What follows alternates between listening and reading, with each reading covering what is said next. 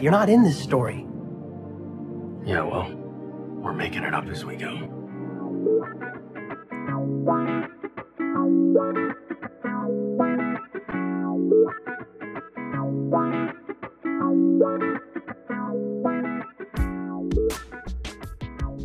Hello and welcome to Making It Up As We Go, a Destiel fan fiction anthology podcast. I'm your host and reader, Nerdy Nerdenstein. The story is ours now. You can't have it back. Please be warned that the stories featured can and will contain explicit sexual content and is not intended for young audiences.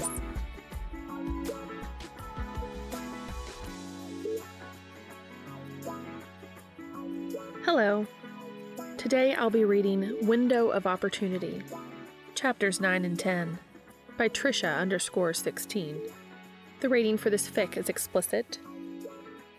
The pertinent tags for this fic include alternate universe coffee shops and cafes, twink Dean Winchester, geeky Dean, voyeurism, masturbation, mutual masturbation, top Castiel bottom Dean Winchester, panty kink, praise kink, unsafe sex, barebacking, happy ending, openly bisexual Dean Winchester, lifting kink.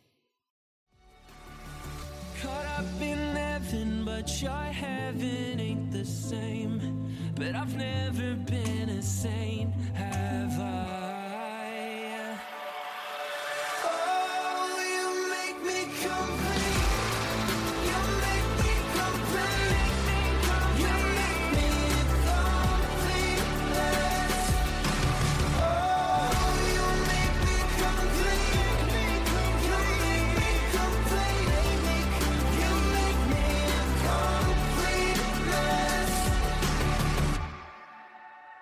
Chapter 9 Dean walks into Cup of Life Monday morning and gets into the back of the line. He can hear Jimmy's voice, and because there's a few people in front of him, he has time to think about how Jimmy and Castiel's voices sound similar but are also really different. He would be able to hear both of them talk and easily tell who's who. They both have deep voices, but Cass's is deeper and rougher, and his is the only one that sends goosebumps across his skin when he says his name. When it's his turn, he's greeted with a big smile from Jimmy. Morning, Winchester, he says with a smile. The usual? Oh, yeah, I got a lot of calories to earn back after the weekend. Did you go to the gym again? Jimmy asks. Nope, Dean says with an eyebrow wiggle. Jimmy snorts and shakes his head fondly. I really don't want to hear about that then.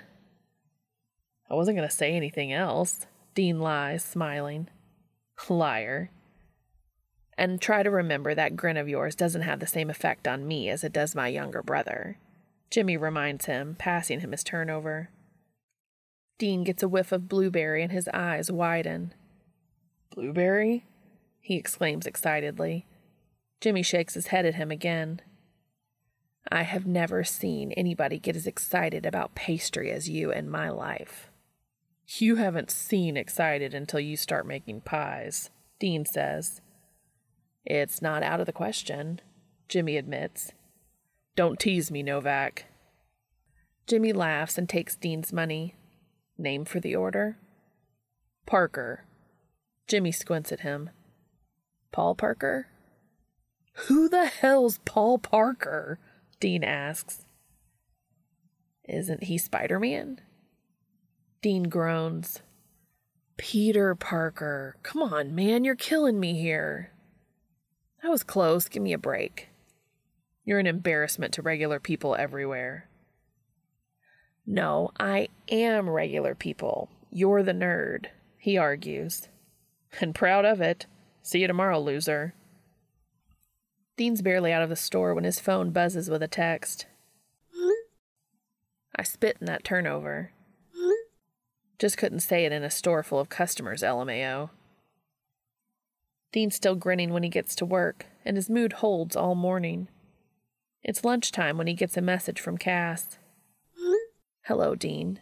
How is your morning going so far? Jimmy made blueberry turnovers, so my day pretty much got worse from there on, lol. Started too strong, huh? Afraid so. At the risk of sounding conceited, perhaps I can turn your day around if you'd like to spend the evening together. Oh, yeah? How are you gonna do that? I was thinking that my company might be enough. Oh, that would do it. I was just hoping for another elevator show, TBH. I thought you might like that. I haven't laughed that hard in a long time. So, would you like to come over tonight? You know I would. What time?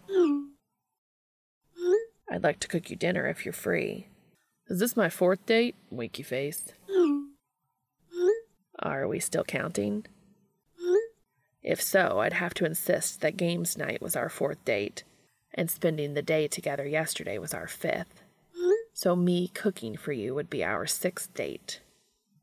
Wow, sixth date, huh? Sounds serious. Feels that way too. Be there around five. Can I bring anything? Just yourself. I'll see you tonight. I can't wait.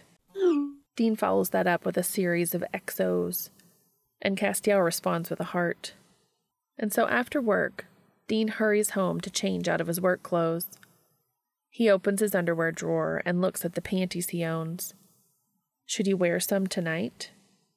Cass seemed on board with the idea, but he doesn't want to freak him out. With that thought in mind, he grabs a pair of what he thinks as in between boxer shorts. They're shorter than any other boxer briefs he owns. They're seamless.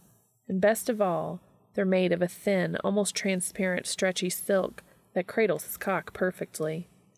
The material is incredibly smooth, and his ass looks fantastic in them. He has a pair of these in pink, too, but he doesn't want to hit Cass with too much all at once.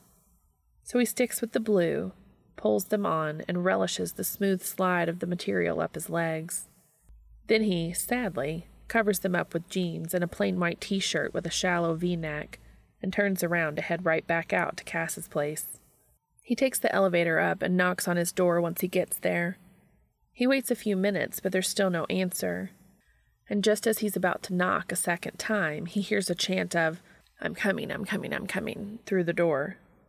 When Cass pulls the door open, he's standing there in black sweatpants and a stormtrooper apron, with his hair sticking up in twenty different directions and his face flushed a deep pink. Dean's heart falls at his feet, and as crazy and illogical as it is, he knows he's in love with this nerd. Hello, Dean, Castiel says with a quirk of his lips. Hey, Dean says, his voice way off. He clears his throat and tries again. Everything okay in there? You look a little flustered, he says, walking through the open door. Oh, yeah, sure, absolutely, everything's fine, Castiel says, all in one breath. But Dean raises his eyebrows because he doesn't seem fine. Just bad execution on my part. The timer was going off on the oven and I couldn't find the oven mitt. It's like a billion degrees in here, Dean comments. Yeah, I know. The oven's been on for a while. I can't stop sweating, he says with a weird little laugh. Want me to open a window? Dean asks cautiously. Castiel stops mid step and looks at him. I don't know why I didn't think of that. Maybe because you're too busy freaking out.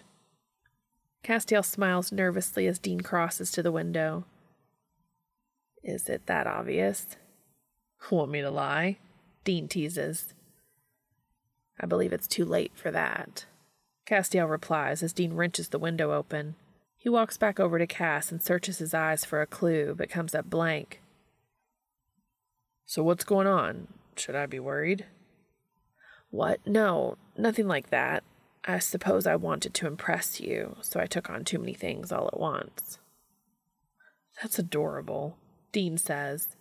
Castiel huffs and looks away, his lips still turned up into a small smile. I do have a complaint, though. What's that?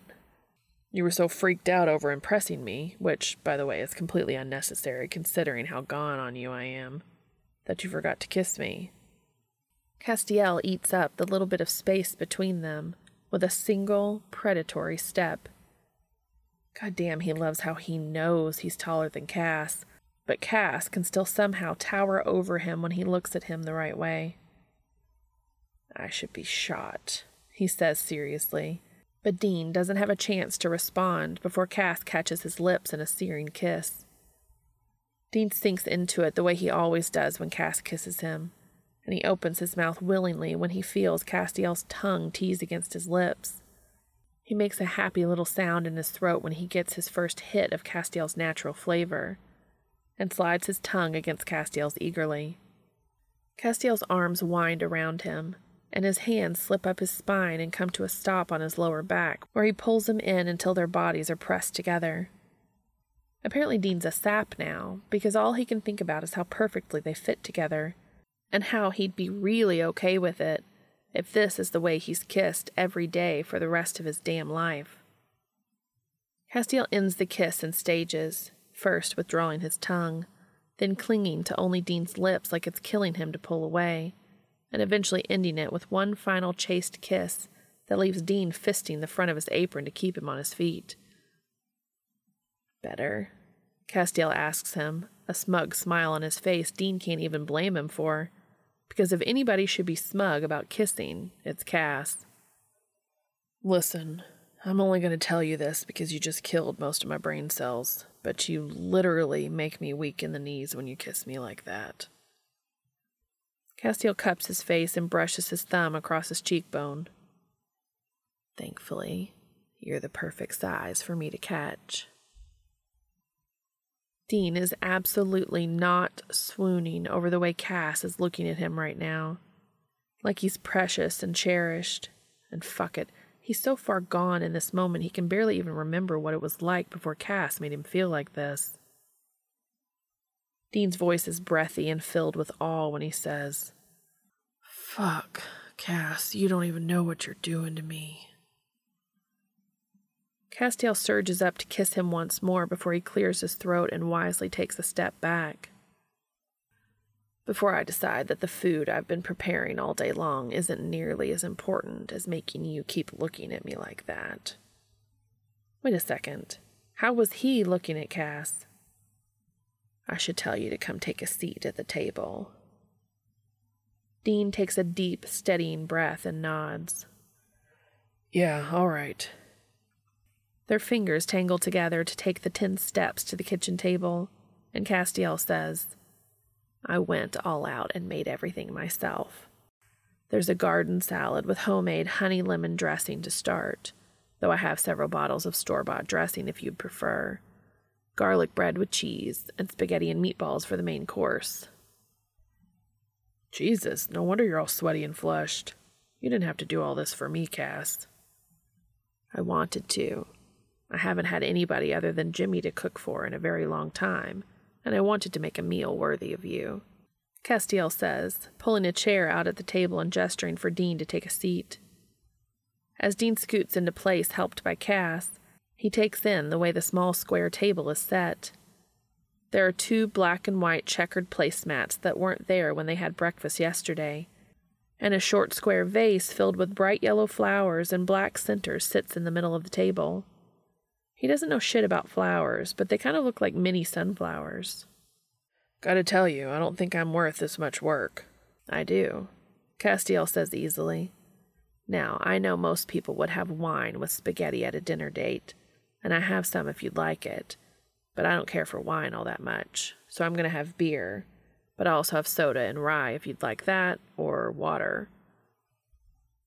Beer sounds good to me, Dean says, Castiel gets two frosted glasses from the freezer and places two bottles of beer on the table. He turns and grabs a large wooden bowl with wooden tongs and places it in the middle of the table by the flowers. He turns around again and returns with two small wooden bowls that match the big one, and finally pulls his apron off before he sits down. Dean can see for the first time that his shirt is gray and has the NASA logo on the front. You're a space nerd, too? Dean asks.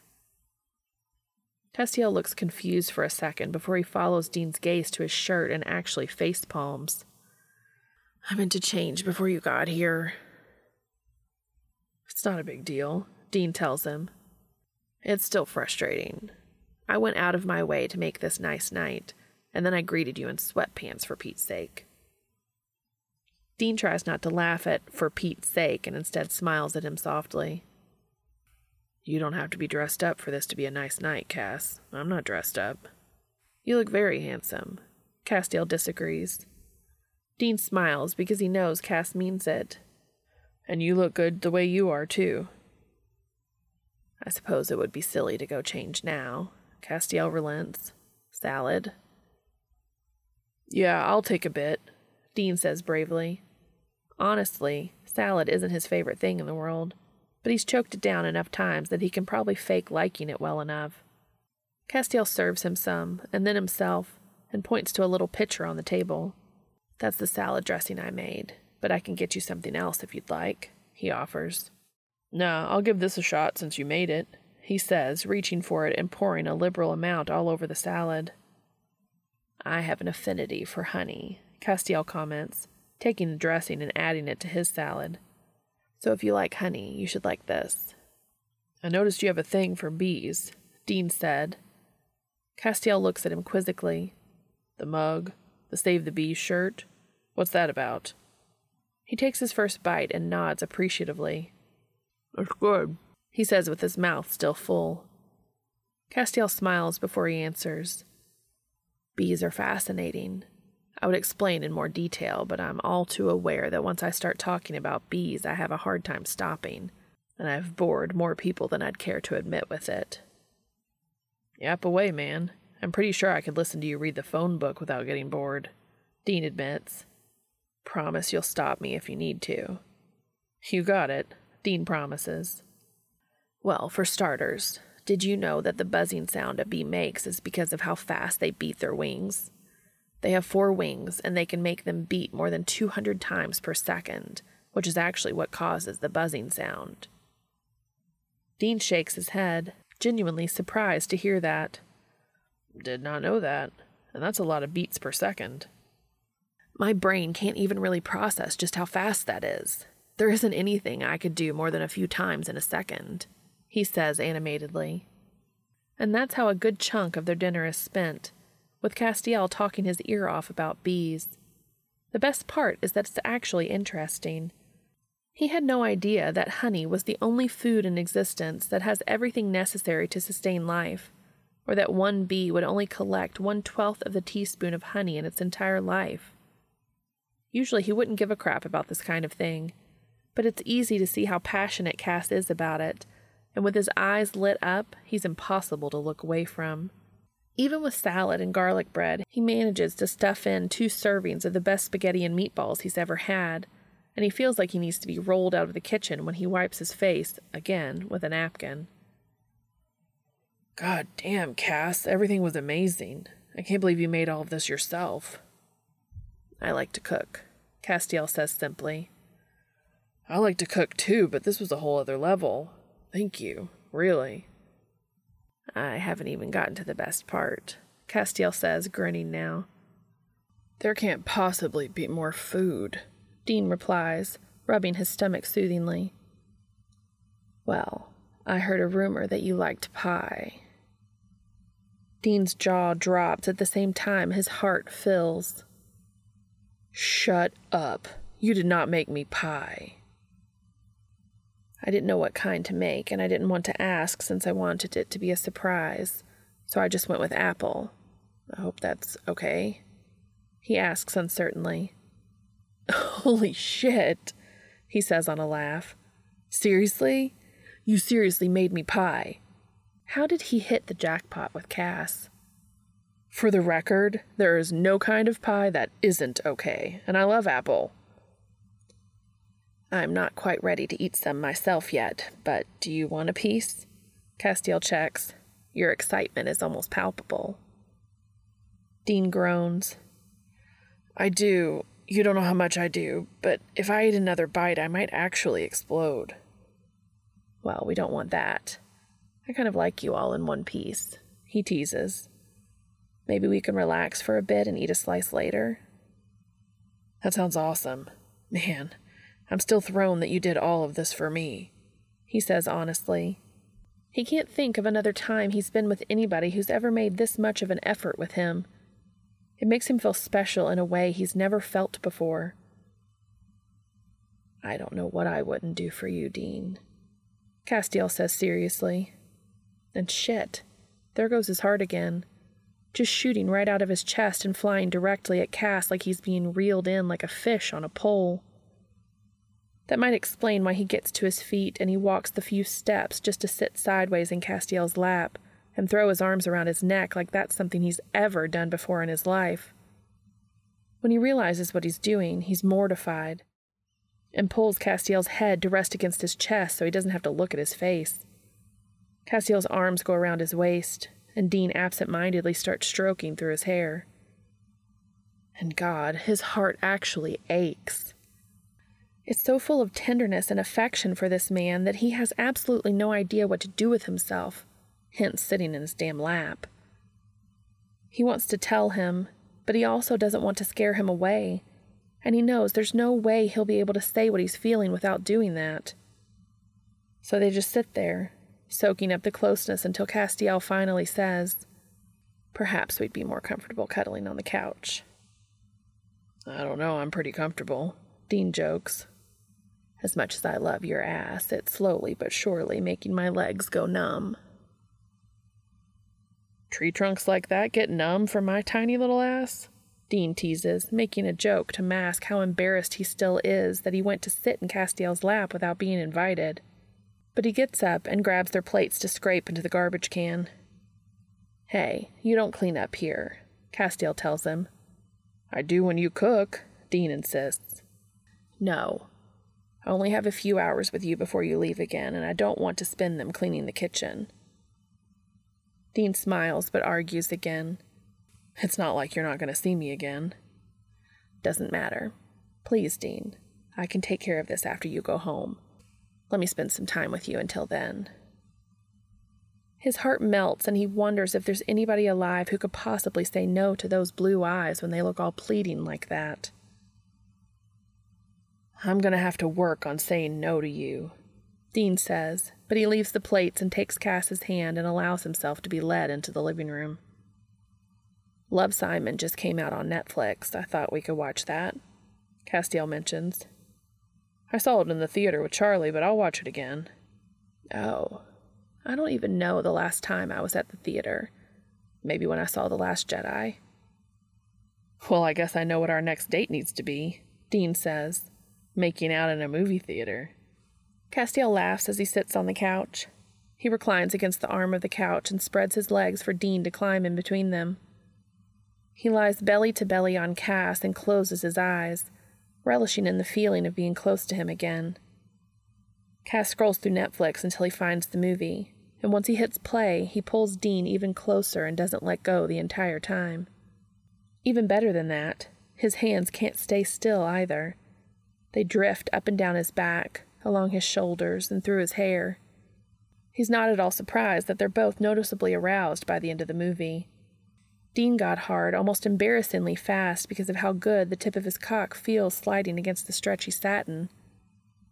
When the credits start to roll, he slithers up Castiel's torso to mouth at his neck, and Castiel slides his hands down to cup Dean's ass. He barely holds in a needy, please, and instead sucks and nips at Castiel's skin, drawing a groan so deep from him he can feel it vibrating in Castiel's chest. It only takes one roll of Castiel's hips for the two of them to start moving together in a slow and sinuous rhythm that quickly picks up heat. Shit, sorry, Castiel says, pulling away breathlessly. We don't have to do this. Dean stops moving reluctantly, already breathing hard. Not in the mood? Castiel laughs humorlessly. I think you can feel the answer to that question. So, what's the matter? I just don't want you to feel like we have to fool around every time we spend time together. I'm interested in you for more than sex, Castiel tells him. I've never felt like that, not even for a second, Dean says quickly. Then a terrifying thought occurs to him. With the way he's been throwing himself at Cass. Do you feel like that? No, not at all, Castiel answers. I can tell you care about me. You don't even know how much, Dean confesses. Castiel smiles and dips his head down to catch Dean's lips in another kiss. Dean rocks against him and says, So we don't have a problem here, right? Only if you stop again, Castiel says teasingly, sucking on his bottom lip and sliding his hands back down to push his shirt up. Dean closes his eyes as his tongue delves into Castiel's mouth, loving the way Castiel's big hands feel on his bare skin. Now that he has the okay, he dips his hands under Dean's jeans and onto his boxers, which makes Dean moan into Castiel's mouth and Castiel pull away with a gasp. Are you wearing panties? He breathes. Silk boxers, Dean explains nervously. Castiel massages his ass cheeks in his hands. They feel incredible, really soft. Tell me about it, Dean says with a grin. Can I see? It's on the tip of his tongue to ask, Promise you won't laugh? But he doesn't, because he knows now that Cass would never laugh at him. Knowing he looks best in them without a shirt on, he gets up on his knees to pull that off first, and then stands to shimmy out of his jeans. His heart's racing so fast he thinks he might actually have a heart attack. He really, really wants Cass to be into this because he's really into it himself, and he wants to be able to share it with him. When his jeans pool at his feet, he steps out of them and looks up at Cass questioningly. Thankfully, Castiel's expression is one of deep appreciation cloaked with heat, and he scoots forward to the edge of the couch cushion to pull Dean in. He runs his hands up the back of his legs before they grope his ass firmly. Oh, fuck, look at you, Castiel says reverently. You're so gorgeous, Dean. I can't believe I get to see you like this. One hand comes around to the front to palm over his erection, and Dean's eyes slip closed with ecstasy when he feels the drag of satin against his sensitive cockhead. Can you turn around so I can see your ass? Dean chuckles but spins around so Cass can look his fill. Jesus Christ. His hands are on the back of his ass, squeezing and massaging it in his palms, and Dean can't resist cupping his cock in his hand and rubbing it through the satin. Perfect. Does it feel good? Castiel asks him. So fucking good, baby. Dean says honestly. And then a light bulb goes off. He turns around again, but before he can say anything, Castiel leans in to mouth at his cock. The moist heat through the fabric is sensational, and Dean has to brace himself on Castiel's shoulders so his knees don't buckle. You love this, Castiel breathes, his breath hot on his groin. He sucks at the tip of Dean's cock, which is just barely contained at the top of his boxers, and Dean moans like a whore. You're already so wet I can feel it through the satin. Fuck, Dean gasps, struggling against the need for friction. His fingers grip into Castiel's shirt and he frowns. Take off your shirt. I want to see you. Castiel strips it off, and Dean takes the couple of seconds to breathe again. His idea comes back to him and he says, Pants, too. You can feel it with me. Castiel wiggles out of his pants, much easier than trying to get skinny jeans off, and Dean realizes belatedly that Castiel was going commando. And holy shit, is that hot! Because he would rather Cass be on top, Dean climbs onto the couch and lies down, waiting anxiously for Cass to come pin him down. Of course, because Cass is a fucking tease. He licks and nips his way up the inside of his leg, stopping to suck a mark on the inside of his leg high enough that his cheek grazes Dean's straining cock. It takes all of his restraint not to hump against his face. Then Castiel's mouth is on his cock again, sucking and licking at him through his underwear, the dampness of the satin making Dean hard as a fucking rock. He starts writhing and bucking beneath him, And when Cass holds him down by his hips, he's turned on even more by the display of strength, and he can actually feel pre cum seep into the satin. Oh, fuck. I'm so. I need. Dean moans, tossing his head side to side, completely lost with pleasure. Castiel moves up his body, sliding his palm along his cock as he kisses a wet trail up his chest into his collarbone. Dean eagerly ruts against Castiel's hand while Cass sucks on his skin mercilessly and leaves another hickey in his wake before he finally lines up their cocks and pins Dean with his weight. Castiel exhales on a shuddering breath, and Dean nearly loses it right there. Oh, Cass, feels so good. Dean tells him, gripping at his back and trying desperately to get him even closer. Castiel rolls his hips experimentally, and Dean moans long and loud as their cocks slide together, with nothing but damp satin between them, making it feel like sparks explode all over his body. Fuck, that's smooth. Castiel gasps. I think you're on to something. Dean's heart soars as he asks, You like it? Castiel grinds down against him, stealing his breath. I love it. Dean moans again, and Castiel nips at the skin pulled tight over his Adam's apple. I love seeing you like this, he says, dragging his teeth along his neck. I love feeling your cock so hard and your boxers so soft. I love your skin, he whispers into his ear.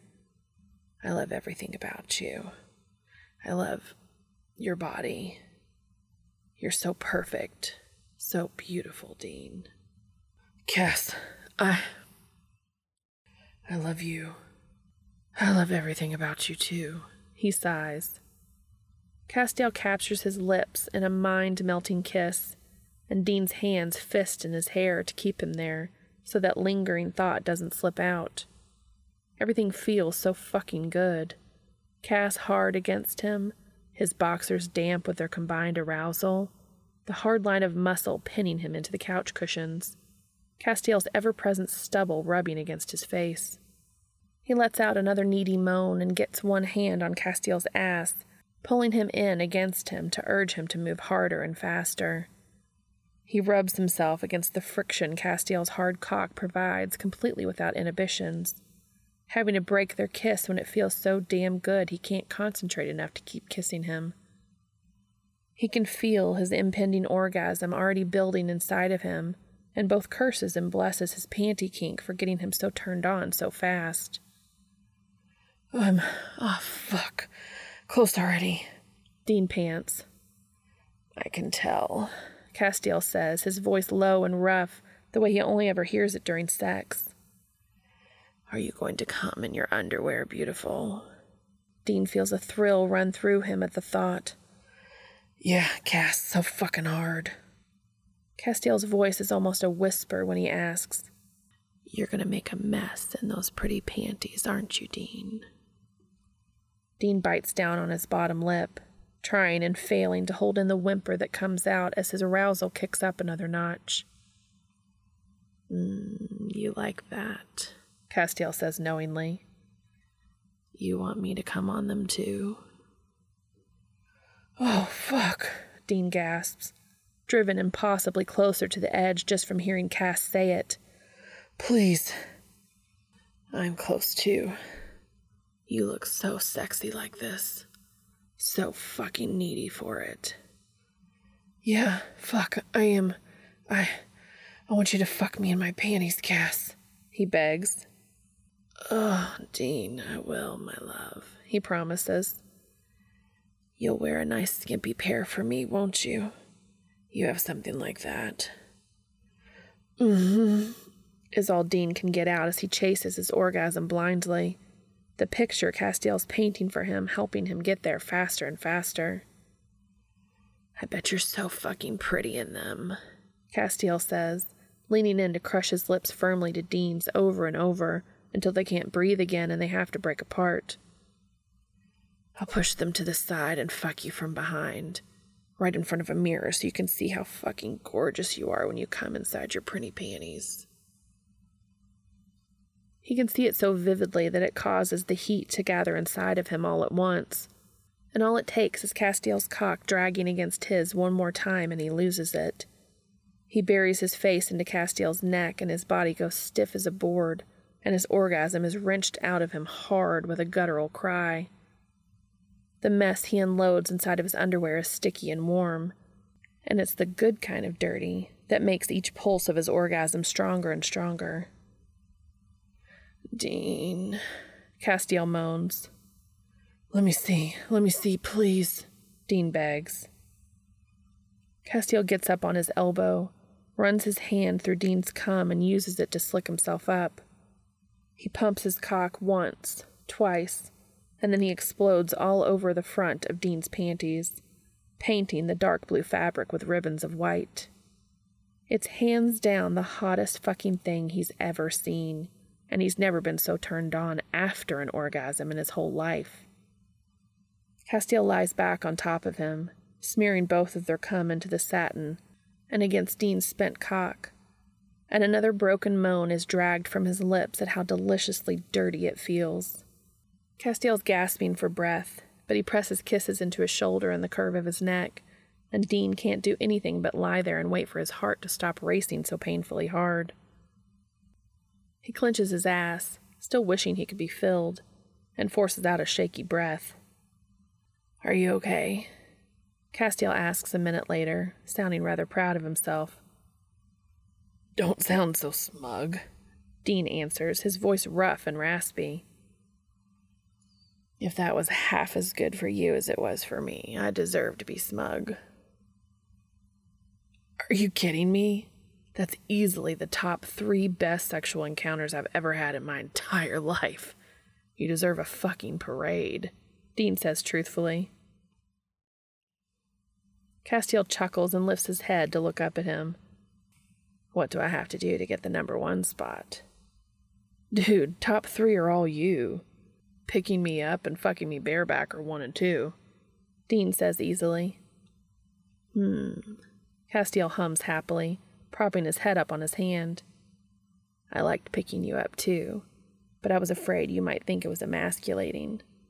Of course, that was before I realized you liked panties. I don't feel any less of a man in panties or when you pick me up. I feel like you're the bigger, stronger man, but that doesn't make me less of one. Dean. Castiel sighs happily, dropping his head back onto his chest and snuggling in. I think I'm falling in love with you. Dean freezes. He's hallucinating. There's no fucking way this amazingly gorgeous, wonderfully weird, nerdy as hell man can feel the same thing he's feeling so unbelievably fast. I know it's crazy, and believe me, I tried to talk myself out of it many times already. But then you go and say things like that, and my heart is just. It's so full, it's overwhelming, Castiel says. You're everything I've ever wanted.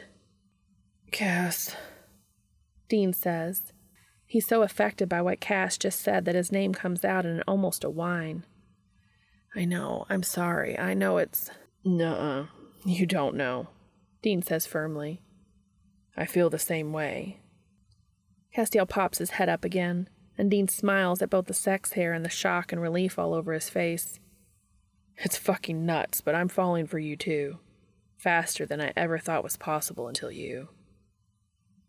Castiel's smile is breathtaking, and the kiss they share next, with nothing but Dean's ruined boxers between them, is the single happiest moment of his entire life. He can't even think of anything that would make him happier, right up until Cass says, Do you think you have room for that pie now? Dean feels his heart flip flop. You know you're perfect, right? I do what I can, Castiel says with a smile. I'll just go clean up a bit, and then I guess it's my turn to go commando. You can leave your underwear here, and I'll wash them for you if you want, Castiel offers. Just throw them in the hamper in my bedroom. I'll heat up the pie while you wash up. Do you want ice cream? Is the sky fucking blue, Cass? Castiel chuckles and stands up to wipe himself off with his t shirt. He steps into his sweatpants and walks into the kitchen bare chested, like he isn't frying Dean's brain cells all over again with how hot he looks. Dean shakes his head in an attempt to clear it, cleans up, redresses, and finds Cass back in the living room. He has two slices of pie with scoops of ice cream on them sitting on the coffee table, and Dean goes over to join him eagerly. It's quite good, Castiel says around a bite. I started without you. Dean gives him a dirty look, and Castiel immediately adds, I had to make sure it was good before I served it to you. Dean huffs in amusement as he takes his seat beside Castiel. That's a pile of BS, but nice try. He digs into his own piece, making sure to get ice cream and pie onto his fork before he takes a bite, and then he's moaning all over again. That's quickly becoming a familiar sound, Castiel teases. And I know it well enough to know you're enjoying yourself. It's fucking awesome, Dean says enthusiastically. Seriously, really good. I'm glad you like it. I'm sorry to say you have Jimmy to thank. Yeah? Dean asks. Castiel nods, explaining. I told him the plan for tonight, and he let me in on the pie secret. He let me test the recipe he's considering for Cup of Life, as long as I promise to tell you it's his apology for calling you easy. Dean laughs lightly. I wasn't as pissed about that as you were. I knew he was joking. Even still, he apologizes. Cass says. All right. No hard feelings on my end, Dean says. Though he could have just told me this morning. I suppose some things are harder to say out loud than others, Castiel offers. Dean snorts. He had no problem texting me to rag on me. He could have apologized that way, too. Castiel stops with the fork halfway to his mouth. You and Jimmy still text? Dean shrugs. Sometimes, I guess. Not every day or anything. Oh. It's easy to tell that Cass isn't pleased just by the clipped response and the tone of his voice. Babe, come on. I just told you I'm falling for you. You don't have anything to worry about with your brother. Dean pulls his phone out of his pocket and hands it over. Look for yourself. Castiel reaches for it but hesitates. Will it make me look like I don't trust you if I look? Dean shrugs. We've only known each other for a week, Cass. It's okay that there's not a 100% trust there yet. I'll earn it. Go ahead. Castiel finds his way to the text thread with Jimmy and scrolls through it, relaxing more and more as he reads them. You don't even answer him half the time, Castiel comments. Don't always have anything to say, Dean explains. He looks pretty happy about it when he says, You always answer me. That's because I like you the most, Dean says, nudging him a little. Seriously, though, if you aren't comfortable with this, he says, gesturing to his phone, I can just stop answering him altogether until you are. No, Castiel says quickly. I want to be okay with it. I'd like it if you could be friends. Me too, honestly, but I'd get it if it's weird for you. Are you always this understanding? Castiel asks. Nah, but I've got a soft spot for you, especially sitting here with no shirt on. Castiel grins. It's kind of nice that being with you half naked and eating pie isn't awkward. And you warned me you would be too. It's just easy to be with you. I think it's part of why I'm falling so hard. I feel like I can be myself, Castiel says. Dean smiles at how recently he had pretty much exactly the same thoughts. Good. I kind of like you the way you are. Oh, I see how it is. You kinda like me, but you really like the pie, Castiel teases. Knowing he's been led directly into a trap, he responds, Know what I'd kinda really like? That doesn't make any. That doesn't make any sense. To kiss you when you taste like pie. Dean interrupts him, leaning over to do just that. He licks between Castiel's lips, drawing more of the apple pie flavor into his own mouth, and he only stops because he feels a wet, cold finger slide down his cheek. He wrenches his lips away and tries to glare at Cass, but he looks so adorably pleased with himself for wiping ice cream on his face that he can't muster it up. Instead, he dives on him face first and wipes his cheek off on Castiel's bare stomach, which sends them both into a fit of laughter. Okay, okay, I give, Dean says quickly once Cass has him pinned by the wrists. With their size difference, there's no freaking way he's going to win against him, even in a play fight.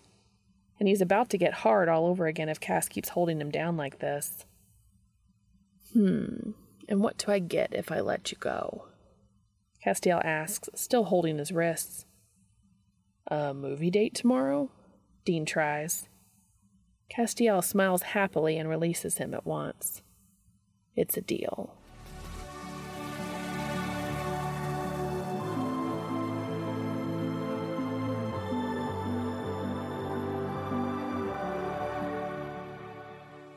Chapter 10 Content warning.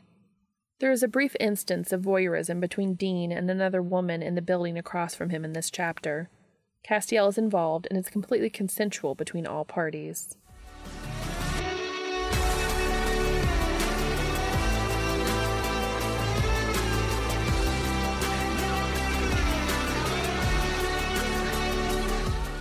Dean grimaces as Castiel's cum starts seeping out of his ass.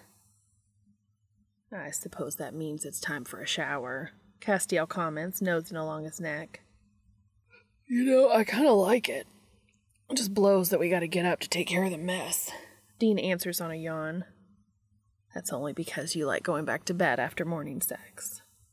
And you don't ever shut up long enough to let me, Dean complains, a familiar argument that has no heat behind it. And you still love me anyway. Dean can't help but smile at that. It had taken them a whole month to work up the nerve to admit it out loud, even after the I'm falling for you conversation. But last night, Cass was the only one who finally bit the bullet and said it first. Dean had all but tripped over himself to say it back as soon as he could, and they just finished round three of mind blowing sex since then. It's been six weeks since they started dating, and they're still in that can't keep their hands to themselves honeymoon phase of their relationship. Cass insists it's not a phase and that Dean's exactly the body type he's always been attracted to and that it will never fade for him. But Dean has more realistic expectations. Then again, they did just manage to have sex for the third time in less than 18 hours, when he was sure Cass would never be able to get it up that fast after round two. So what the hell does he know? Yeah, I love you, you nerd, Dean answers. Let's go have that shower. But of course, the minute Castiel opens the bedroom door, they're greeted with a chorus of meowing from Batman and Robin, and the two of them start darting in and out from between their feet. Freaking cats, Dean grumbles. He literally has cum dripping from him. He hasn't had any coffee yet, and playing hopscotch with a couple of kittens is not his idea of a great time right now. They're just hungry. You think you, of all people, would understand that. Castiel teases. Are you hungry, guys? Castiel asks them. He's answered with more meowing, which Castiel replies to again. I bet you are. We slept in, didn't we? And you were out here wasting away to nothing. Dean shakes his head. Sure, he will never get used to the conversations Cass manages to have with the cats that don't even speak their language. You're just encouraging them to be spoiled. Oh, yeah, and you aren't constantly feeding Batman scraps while we eat. Castiel says with a significant look over his shoulder. Dean lets his gaze drop to his naked ass as he walks away and goes into the bathroom to start the shower. He thinks about what Cass just said and smiles to himself. He does feed Batman whenever he can, even though Cass tries to act mad about it. He knows Cass secretly thinks he's cute, though, so he doesn't really mind all the huffing and puffing he gets for it. Admittedly, he and Robin didn't start off great, with the whole attacking his foot thing. But the first time Batman voluntarily crawled out from under the couch and made his way over to Dean, he was a goner. It's kind of crazy how big he's gotten in the last month and a half. He was so scrawny back then. All long, skinny legs and this giant head and bright blue eyes. That might have reminded him of the guy he was crazy about, with the softest black fur sticking up everywhere. That first night, he had used his claws to climb up the arm of the couch, then sauntered right over, turned in a circle, and laid down between Dean's feet. Dean and Cass had both been so shocked that he actually came out of hiding for something other than food. Neither of them had moved a muscle for hours, afraid that if they did, they'd scare him away and he'd never come out again. Batman slowly edged closer as the night wore on, and Dean ended up staying much later than he usually would on a work night when the kitten had curled up on his chest and fell asleep after purring up a storm. From then on, Batman would come out and snuggle with him any time he came over. Cass was pissed that he'd hide whenever he was home alone and would only come out for Dean, but reluctantly agreed it was better than not coming out at all. Dean felt a certain connection with the little guy, and even bought him a little Batman print bow tie that made Castiel go all gooey eyed, which was a bonus since he hadn't even done it for Cass. As far as he was concerned, Batman was the coolest damn cat around, and he deserved to look dapper as fuck in his bow tie. By the time Batman and Robin were big enough to be put up for adoption at three months old, Dean was so attached to the little guys that he was prepared to beg Cass to keep them if he had to. He can't have pets in his apartment, and they'd only been dating for less than a month at the time, so he knew it was a lot to ask. He actually had this big speech worked out and the money to pay for the adoption fees himself if Cass would just keep them for him until he could find somewhere else to live. But it was completely unnecessary. All Dean had to say was, I know this is a lot to ask, but please can we keep them, Cass? And Castiel had agreed instantly. Of course, Dean, he had said. I did promise I'd give you anything. Cass had admitted since then that all it took was one look at the expression on Dean's face and he would have given him the moon if he asked. And Dean had smirked, having already figured that out in the meantime. He made sure not to take advantage of it too much, though. Had to keep it up his sleeve for the big stuff. Dean had let the water warm up while he brushed his teeth, so he just stepped under the spray when Castiel whipped open the shower curtain to join him.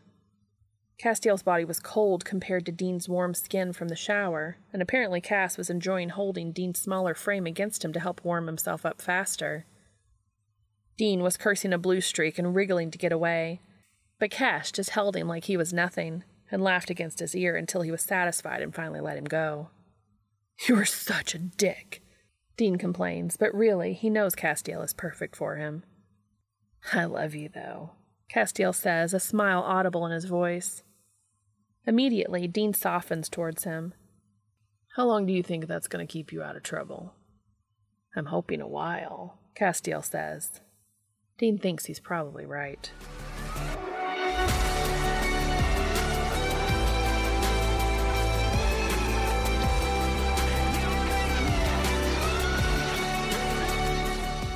First time Dean invited Cass over to his apartment, Castiel had been fascinated by the view of his living room from his window.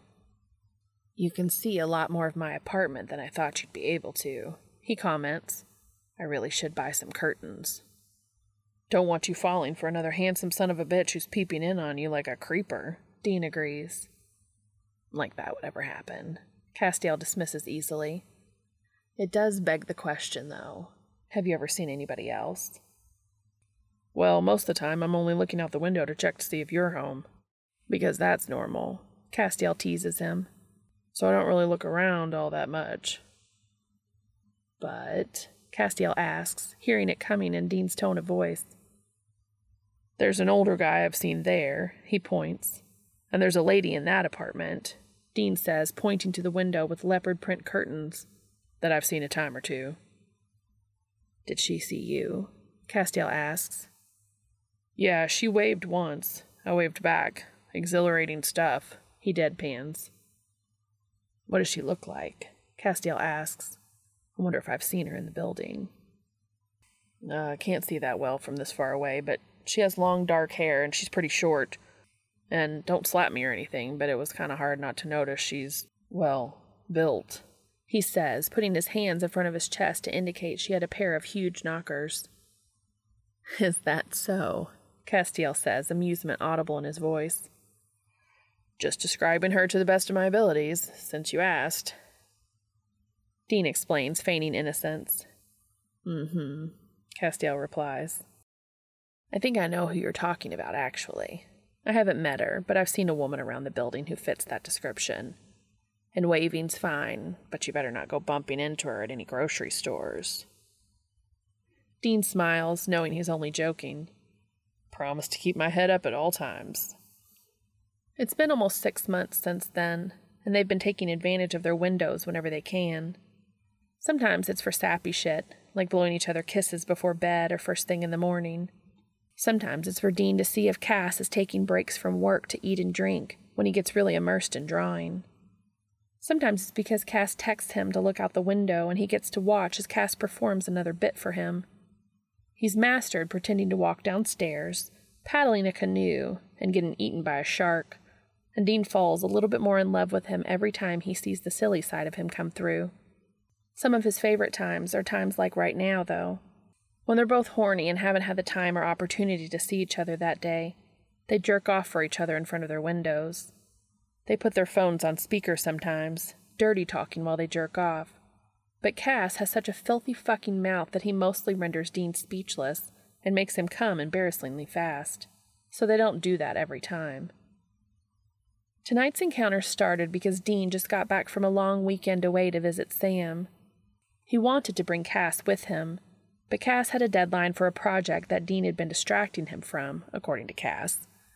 So they'd agreed that Dean would go ahead and Cass would stay behind to finish work. Three days is the longest they'd ever spent away from each other since they had started dating, and definitely the longest they've gone without having sex. The plan had been for Dean to get in late Monday night, but he was secretly hoping he'd be able to make it over in time to surprise Cass. Instead, he got stuck in long weekend traffic on the way home, and the 10 hour drive had turned into almost 13. By the time he got home, it was late and he was irritable.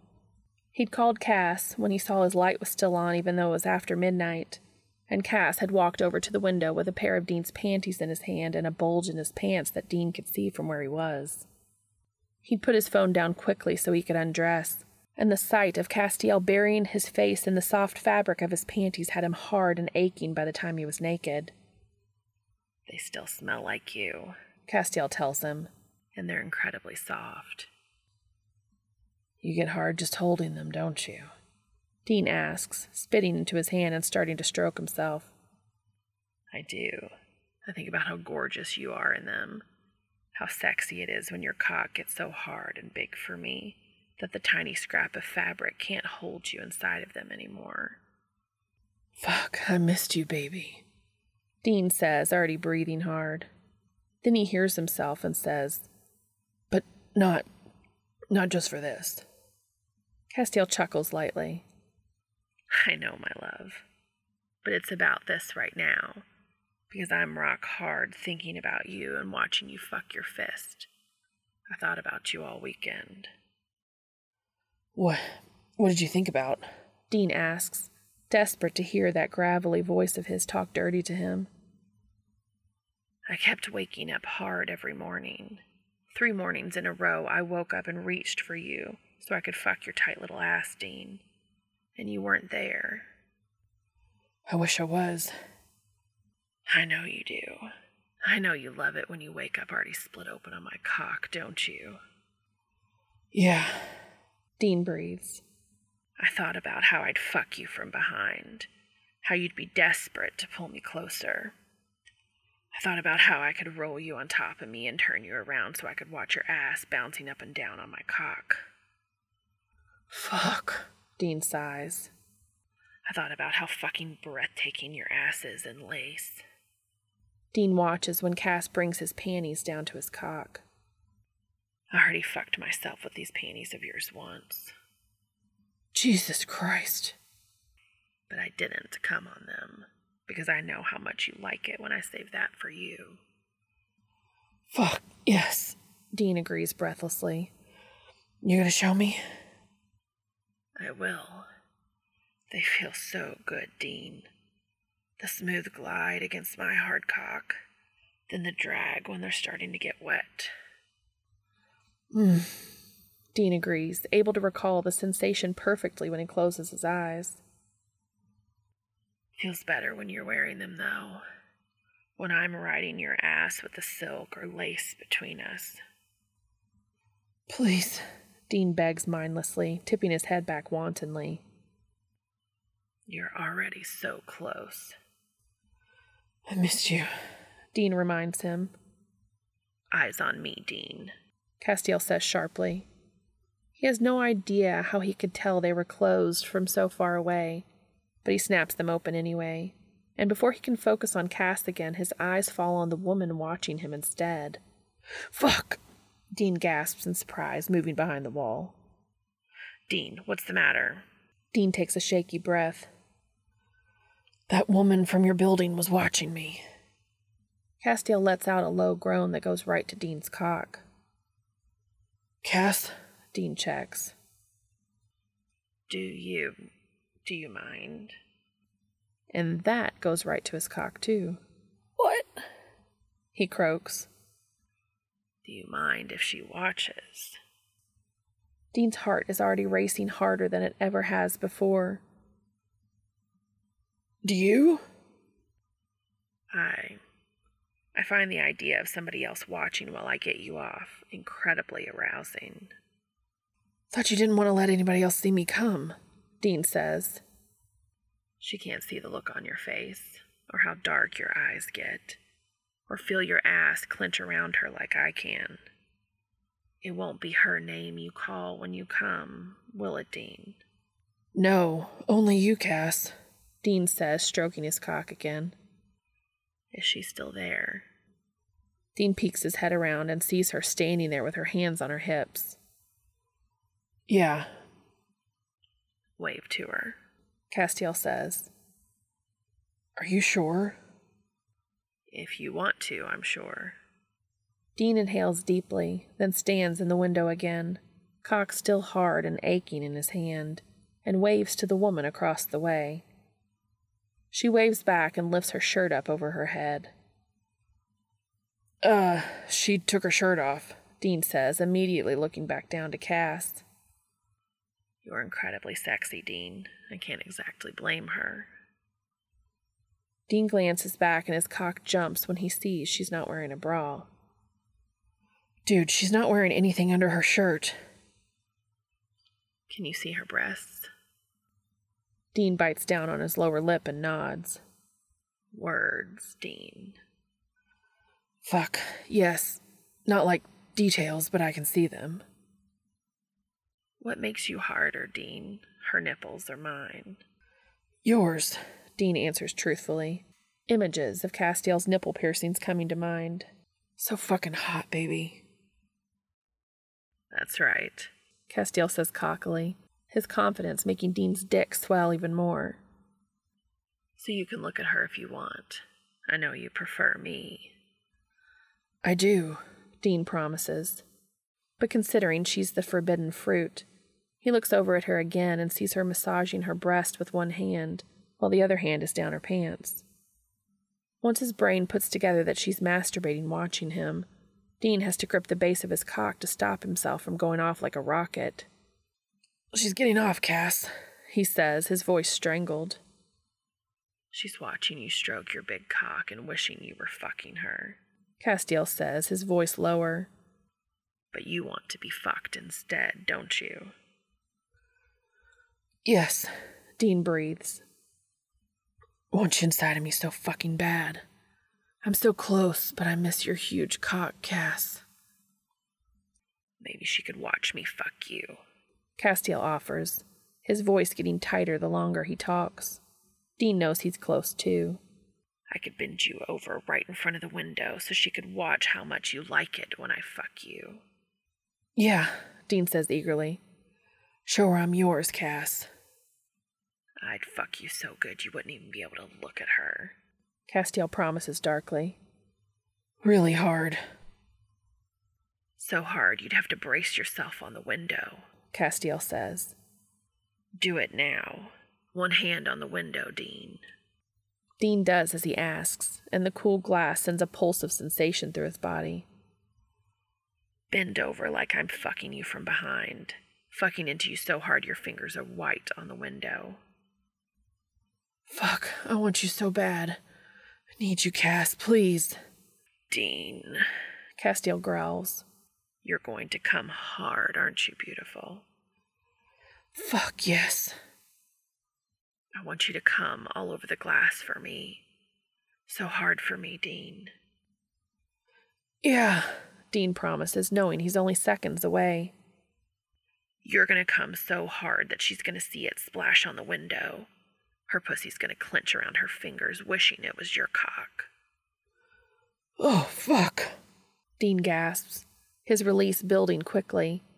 He glances over at her again and sees her head tilted back, her long hair cascading down behind her, and her fingers working furiously beneath her skirt. Just knowing she thinks he's hot, knowing that she's watching Cass get him off from another building, knowing how fucking good it feels to be inside of something hot and wet. Eyes on me, Castiel says again. And looking back at Castiel running into his panties with one hand and rolling his nipple piercing in the other sends him flying over the edge. Cass, Cass, fuck, fuck, oh god, oh. He groans as he does what Cass wanted and aims his cum right onto the glass. It's been days since he came, so it's thick and white and dirty as fucking hell. Oh, Dean, so beautiful. Castiel chokes out as he slumps forward into his panties. Hearing Cass and knowing he just came all over his panties is enough to make another dribble of cum slide down his cock, and he exhales another loud moan for Cass. He grabs his shirt to clean off his hand and cock, and then collapses onto the couch, still breathing heavily. That was crazy, he finally says. Good, though. Castiel adds. Pretty obvious, yeah, Dean agrees. I really would like to fuck you so she could see sometime.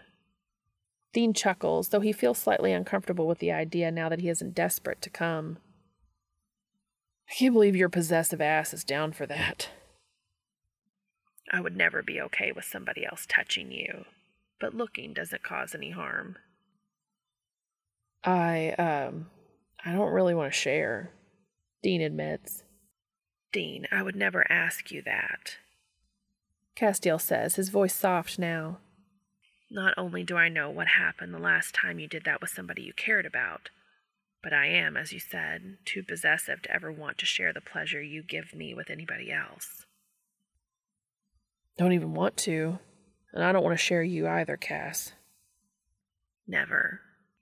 I am as yours as you are mine, and that's never going to change. Not ever sounds pretty damn good to him. I'm sorry if I made you do something you didn't want to do. No, I was into it in the moment. Felt kind of weird to be watching somebody else, though. I didn't mind that she was watching me, but I felt wrong watching her and getting, you know. Turned on by it? Castiel offers. Yeah, felt like I was cheating on you or something.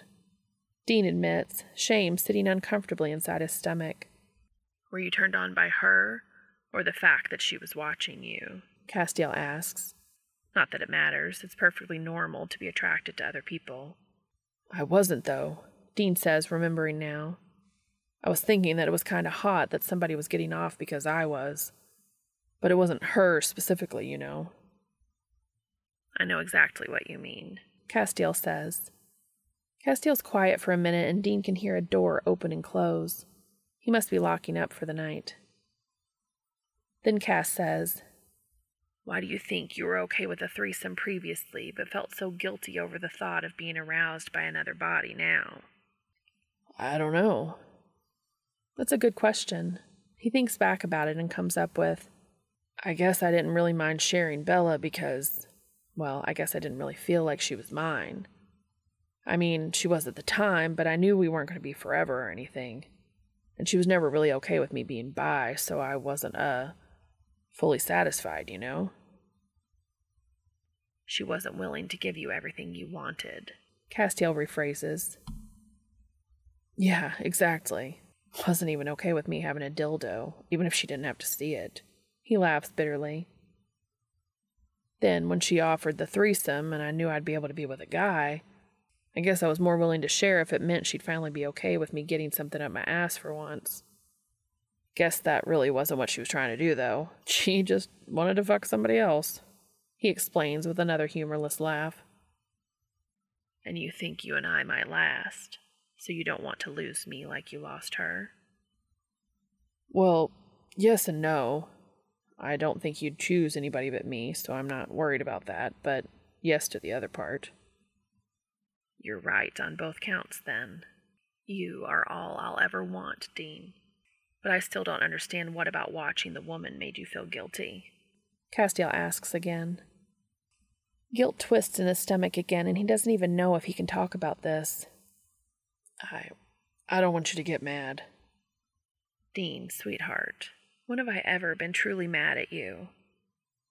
Never, Dean admits. I won't be mad now either. Just talk to me.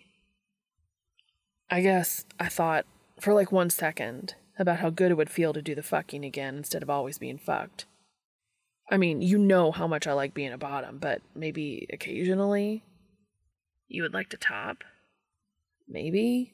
Dean hedges. I would like that. That totally catches him off guard. Wait, really? Occasionally, yes, absolutely. I would have offered if you'd shown any interest in that whatsoever. I apologize, Dean. No, it's not your fault. I should have said something. You just did. I told you before I'd be willing to do almost anything for you. But this is something I can easily give you, already knowing I'd enjoy it. Castiel says. You like it sometimes? Not for the same reasons you do, but yes. I'm sure sex with you would be amazing in any capacity.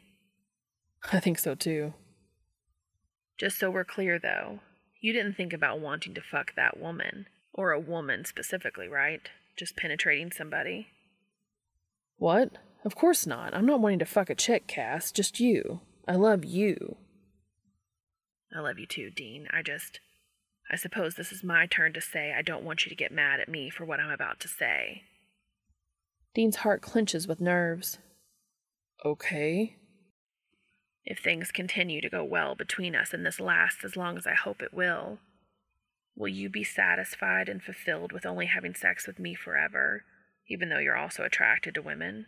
Castiel checks. He can feel his heart break that Castiel would have enough doubts to even think that he wouldn't be enough. Yes, of course I would, he says vehemently. Come on, Cass, you gotta know that I'm like stupidly satisfied. You're everything to me. Even the thought of being with anybody else makes me feel like I'm gonna barf. I don't need or want anything but you. I know you could keep me happy forever. I only thought about the other thing for one second. I swear it wasn't. Uh, somebody's at my door? He says in confusion. It's late. There shouldn't be anybody here right now. I suggest you open it. Castiel says, and Dean does a double take when it sounds like his voice is coming from two places at once. It's you, isn't it? Dean asks hopefully. You better not open the door naked for anybody else. Dean grins and hangs up the phone. He pulls the door open and stands behind it to hide his junk, just in case. And then Cass has him in his arms before the door closes.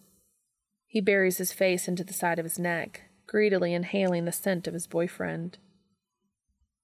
I could hear that you were getting upset and I had to come to you, Castiel says, pulling him impossibly closer. God, I missed you so much, Dean breathes. I can promise I missed you more, Castiel replies, nuzzling along his jaw towards his mouth. Dean turns his face eagerly, and their lips collide in a messy and desperate kiss that has Dean's heart aching with just how much he loves this man.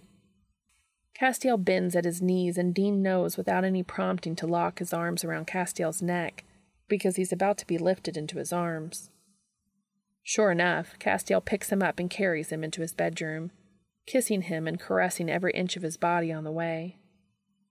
He lies him gently on the bed, and when their lips finally part, it's only so Castiel can tell him, I love you. I love you so much, Dean. I love you, Dean repeats, so damn much. He grabs a hold of Castiel's shirt, which he just belatedly notices is his Ravenclaw pajama shirt, and tears it off over his head so he can get his hands on his skin. It's not even sexual right now. It's just needing to be close to Cass again after being so far away from him. I should have just come right over. It's late, Dean says, pulling him down on top of him to feel skin to skin. I don't care, Castiel responds, cupping Dean's face with one hand and brushing his thumb across his cheek. I hated being away from you. Dean leans up to kiss him again, seeking and finding comfort in the familiar press of their lips together. Thinking about what they were talking about before he knocked on his door, he pulls away to blurt, I don't want anybody else, Cass. I don't want you to want anybody else. I don't, I'm not, he stutters. Dean, it's okay, my love. Castiel soothes him. Can it just be us? Nobody watching? Nobody else? Oh, Dean. Castiel sighs, capturing his lips soft and sweet, filling his heart back up with every kiss. Yes, it can just be us. I don't need that with that woman. I thought you wanted it. I just want to make you happy. I just want you. I'm so damn happy the way things are, and I don't want to change anything.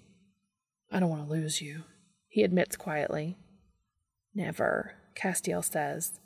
I love you now, and I will love you forever if you'll have me.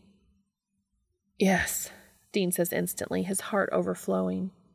This is the first time Cass has ever said anything like this to him. Forever with Cass is everything he wants, and he wants to make sure Cass knows just how badly. I want that. I want you forever, Cass. Castiel rolls off of him and onto his back, pulling Dean into his arms so he can rest his head on his chest. He feels Cass kiss the top of his head and snuggles in even closer. Can I stay with you tonight? I was hoping you'd say that, Dean says with a smile. Miss sleeping with you. My bed was so empty, Castiel says quietly. I kept reaching for you. Yeah, every time I woke up and you weren't there, I wondered where you went until I remembered. Hmm. Castiel hums happily. I would sleep with you every night if we could. As soon as my lease is up, Dean promises. You know I want to be with you. Maybe I can stay here more often, Castiel asks. I know you want to stay here sometimes because you're paying for it, but I hate the nights we're not together. You can stay whenever I do. Honestly, I sleep like shit without you now. I'd be down for sleeping together all the time. We will then, Castiel says simply. I love you, Dean. I know you have to work tomorrow, so I don't want to keep you awake. But if I've made you feel anything other than happy, wanted, and loved today, I'm sorry. Same, Cass. And you don't ever got to worry about you not being enough because I like girls too, all right? All I'm ever going to want or need is you. Seems like we want each other to be happy so badly we're both afraid we're not entirely enough. Castiel comments. You are, though. As are you, Castiel promises. Then let's not do that anymore. If I feel like I'm not happy or need something else or want to try something kinky, I'll tell you. So long as you do the same for me. Deal, Castiel says. I just gotta set my alarm, Dean tells him. He realizes that his phone's still in the living room, so he goes to grab it, then plugs it in. I'd set your alarm for a half hour earlier than usual, Castiel suggests. What? Why? I'm already going to be beat. Because if you insist on sleeping naked like I know you're about to, I'm going to give you one hell of a wake up call. Dean chuckles as desire runs through him at the thought. Yeah, all right. And I'm definitely sleeping naked now, Dean says as he gets back into bed. Castiel cozies up behind him, and with the familiar feeling of Castiel's hard body and cool metal against his back, everything is right in the world. but your heaven ain't the same. But I've never been a saint, have I? They've been together for 10 months now. They never spend a night apart, and being with Cass is still the easiest thing he's ever done. Sam's home for the summer and is staying at Dean's apartment while Dean stays with Cass. With there only being one bedroom at each apartment, it makes sense so somebody doesn't have to sleep on the couch. He tried it the first night Sam was home, since Sam's giant body doesn't fit on a couch. But his neck was fucked up and he literally couldn't sleep without Cass. He'd ended up leaving a note and creeping into Cass's apartment in the middle of the night. Cass was still totally out of it, but even in his sleep he rolled over and pulled Dean against him, sloppily kissing the top of his head. Dean fell asleep instantly and has been teased mercilessly by Sam and Jimmy ever since. Turns out he doesn't really care as long as he gets to sleep with Cass. It's Saturday night, and everybody's at Cass's place as usual. There's him and Cass, Charlie, Jo, Sam, and Jimmy. Cass got his hands on an NES, and they are all taking turns, drinking and eating junk food. Well, almost all of them. He'd been right about Sam and Jimmy getting along, and the two of them are drinking something green and sludgy looking that might actually be moss or vomit. Either way, he's good with his beer, thank you very much. Or he would be if the beer opener didn't suddenly disappear. He'd rifled through every drawer and checked the countertop twice, but he can't see it anywhere. Cass, where'd you put the beer opener? He asks, walking back into the living room with his beer still in hand. I just had it, Jo says. Then she frowns as she looks around. Oh, I must have left it by the window when I was up. Dean looks over, and sure enough, it's on the windowsill. You know Cass is going to kill you if you leave anything out of place, he warns her, winking playfully at Cass. Somehow I doubt that, Jo says, making everybody laugh, which is weird since that wasn't funny. He shakes his head and makes his way over to the window. He grabs the opener and pops the top on his beer. Then, as he brings the bottle to his lips, his eyes are drawn across to his building as they usually are when he comes to the window. And he just about drops his bottle when he sees his window covered with several pieces of paper. Each piece has a giant block letter on it, spelling out, Will you marry me? His heart starts beating a mile a minute and he whirls around to find Cass. He stumbles back a step in absolute shock when he sees him down on one knee in front of him, holding a dull silver band between his fingers. Those blue eyes he loves so much are already shining, and his hands are trembling. But he also has one of those great big gummy smiles on his face, and Dean's eyes mist over immediately. I love you, Dean. I liked you before we ever met. Loved you way before it was logical and promise you now with everything I am that I will continue loving you and only you for the rest of my life.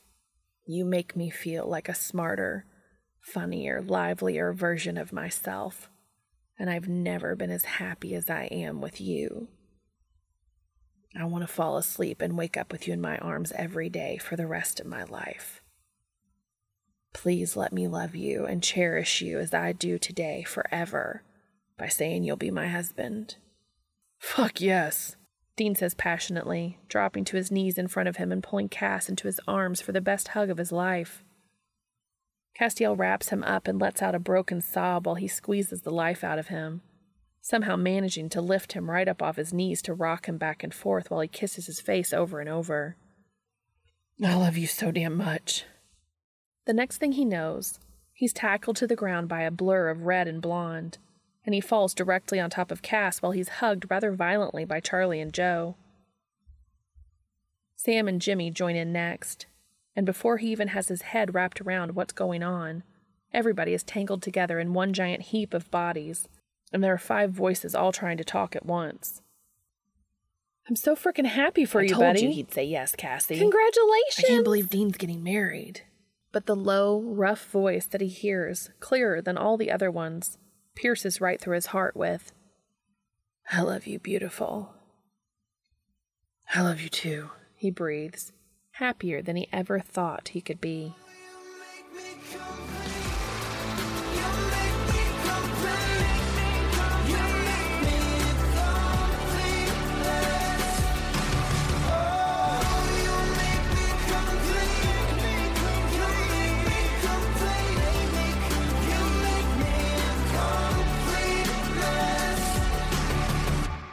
Two months later. Dean barely holds in his laugh as he purposely steers Sam directly into the doorframe behind him. Ow! Sam complains, and then looks up through that stupid mop of hair to give Dean a death glare. The smirk on Dean's face must give something away, because Sam's scowl only intensifies. You did that on purpose, jerk. Yeah, well, payback's a bitch, bitch, Dean replies. Thankfully, they're already at the door, because Sam retaliates by dropping his end of Dean's dresser with a heavy thud and a god awful wrench of Dean's back and stomping the rest of the way into Castiel's apartment. Dean's barely leaned over the top of the dresser, contemplating if he can push it the rest of the way in, without Cass riding his ass about the potential scratch on the floor, when the man himself comes to the rescue. Need a hand? Castiel asks. Probably a better choice than trying to push it in myself, Dean says. Please tell me that wasn't the middle of a conversation I never wanted to hear, Jimmy says from behind Dean. Oh, look who finally decides to show up now all the heavy shit is up here, Dean complains. You know what? Why don't you put those muscles you like to show off so much to work on this end, and I'll go back down for a box. Dean takes off down the stairs and laughs when he can hear Jimmy say, I don't know how you put up with him all the time. What he can do with his mouth alone, Castiel starts saying, which has Dean laughing loud enough that he barely hears Jimmy start a chorus of la la la la la la la la. They've been together a year now, and freaking Jimmy out by talking about their sex life has yet to get old. He tried it with Sammy too, but the jerk had called his bluff and started asking actual questions about anal sex and Dean realized pretty quickly that he'd rather crawl into a hole in the wall infested with spiders before he wanted to have that conversation. So that had been the end of that. He figured when Sam and Jimmy started hanging out, he'd let Jimmy in on the secret, but thankfully, Sam had kept that to himself. At least he still has one of their brothers he can easily squick out. He grabs a box of clothes and heads back up to Cass's apartment. Their apartment now, he realizes with a thrill, passing Jimmy on the stairs. He takes the push into the wall Jimmy gives him because his hands are full, knowing he'll get him back soon enough. When he gets back into the apartment, Cass meets him at the door. I can take that for you, he offers. No, it's just clothes. I'll go put it in our room. I'll come with you to make sure the cats don't escape, Cass says. And they would have, because Dean completely forgot they were locked in their room while the front door would be opening and closing so frequently with the move. Cass gets the door and closes it quickly behind him while Dean sets the box down. It's not even completely on the floor yet when he feels Cass behind him. He stands slowly and feels Castiel's breath on his neck as his hands slide around his waist. Dean hums happily and lets his eyes slip closed when Cass tugs on the lacy waistband of his panties. The lace tightens against the tip of his cock, and his semi starts filling immediately. Did you think I wouldn't notice these peeking out at me every time you bent over today? Castiel asks. You know I can't keep my eyes off your ass. Yeah, I know, Dean answers breathily. Mmm, Castiel replies, nibbling on his earlobe. So these are for me? For both of us. Thought we'd celebrate the first night at our apartment. Beautiful and smart. Are they all black? Castiel asks. Guess you'll have to wait and see, Dean teases, his breath catching when he feels the beginnings of Castiel's erection press against the swell of his ass. Or we could lock the door and I could show you now, Dean suggests. Castiel scrapes his teeth along his neck, causing Dean's skin to break out in goosebumps before he backs away with a chuckle. You know how much I'd love to fuck you hard and fast where everybody can hear us until you ruin those pretty panties, Dean. Cass tells him. But do you really think Batman and Robin are going to leave us alone long enough for me to do what I want with you? Dean opens his eyes and sees two pairs of beady little eyes blinking up at him and snorts. Talk about cockblocks, he complains. The cats lie on the bed, tails twitching in annoyance. You're the one. Yeah, yeah, I'm the one who couldn't let them go. Am I going to be hearing about this for the rest of our lives? That's the plan, Castiel says with a smile, lifting his hand to his mouth and kissing his ring. You nerd, Dean says fondly. You love me, Castiel insists. Yeah, I do, Dean agrees. So much that I have another surprise for you, Dean adds with a grin as he walks towards the door. Well, now I'm intrigued. What is it? Cass asks. I'm actually wearing those assless panties you bought. Dean tells him, turning the knob and pulling the door open. Castiel follows him with a groan, and Dean purposely sways his hips as he walks away, knowing absolutely that Cass will always be right behind him. The end. Thank you so much for listening. One look at you,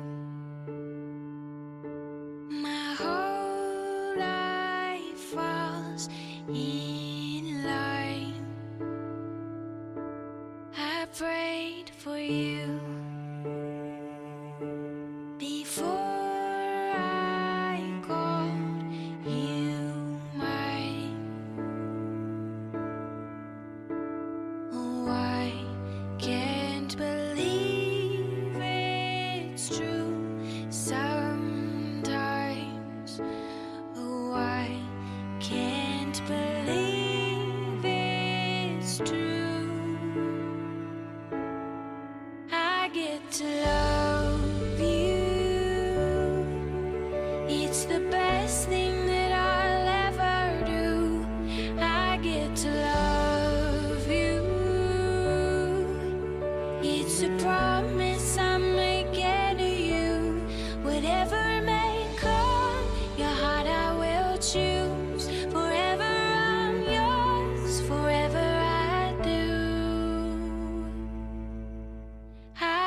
I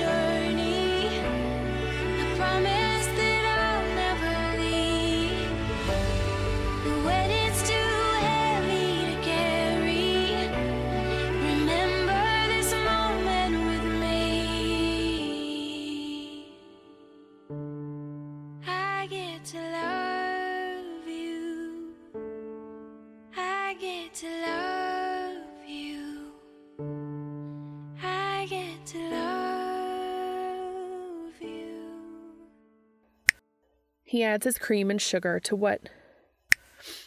He adds his cream and sugar to it when it. He adds his cream and sugar to it when he. No!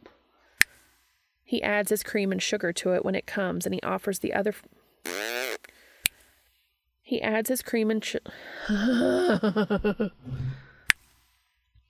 he adds his cream and sugar to it when he. No! Blech. Old water. Ugh, it tastes dusty. Dusty, musty. Dean grabs his cup.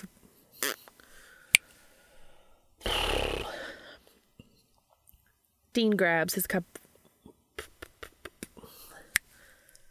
Dean grabs his cup of coffee and heads out. Dean grabs his cup of. you took the hit like a fucking boss. You took. You took the hit. Ah! You took the hit Bah, bah, bah, bah, bah, bah. You took the hit like a fucking boss. You took the hit. You took the hit like the. F- you took the hit like a fucking boss. Hey. You can't come in. You're too loud. You make all kinds of noises. Now, if you wanted to just lay here like a normal kitty and not drink my water, come here. Why don't you lay right here like a normal cat and be lazy? Won't you come here? Why are you so cute? Why are you so cute? Look, there's a cat on this one too.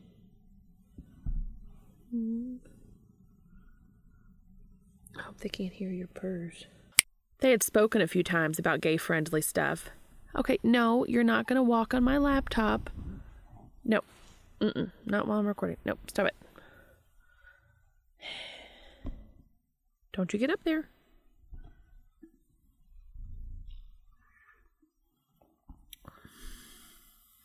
Why don't you lay here like a normal cat would? Hmm? Right here. Doesn't it look comfy?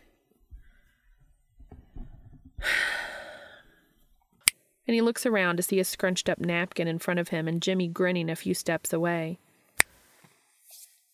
And he looks around to see a scrunched up napkin in front of him and Jim. And he looks around to see a scrunch.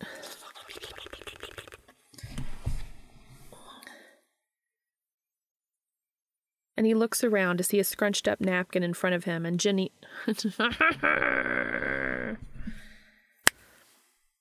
And he looks around to see a scrunched up napkin in front of him, and Jimmy. Why? Why? Why? Why? Watching his thick cock wet with spit and precum, disappear between the thin pink line of Castiel's lips while he can feel the heated gaze of his. Blah, blah, blah. Watching his thick cock drawing a surprised yelp of unparalleled pleasure drawing a surprised yelp of unparalleled pre- drawing a surprised yelp of unpar drawing a su- drawing a surprised yelp of unparalleled pre- drawing a su- no not drawing drawing a surprised yelp of unparalleled pleasure drawing. Oh, screw. His erection. His erection.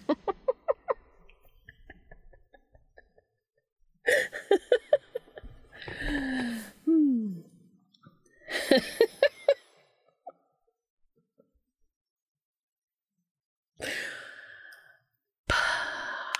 erection.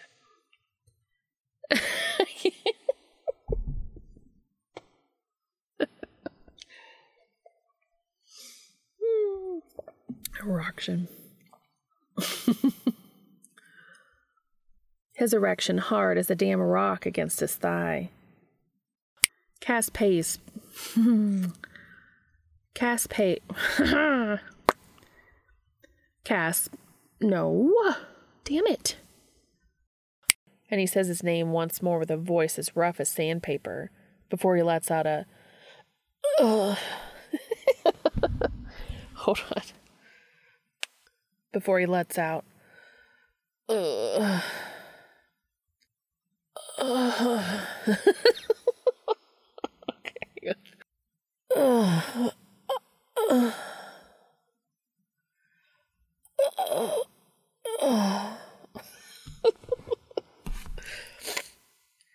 Ugh.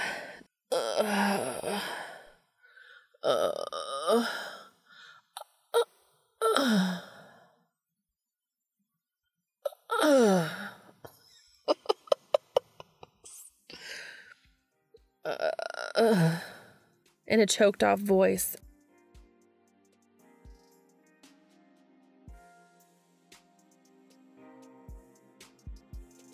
Thank you so much for your support. I can be contacted on Twitter, Tumblr, or at makingitupaswegopod at gmail.com. If you are able, please go to the author's AO3 story and give comments and kudos to them for sharing this with us. The link is in the show notes. This will also be posted on AO3 as a podfic under my username, and the link will be in the show notes as well. As always, thank you so much for listening.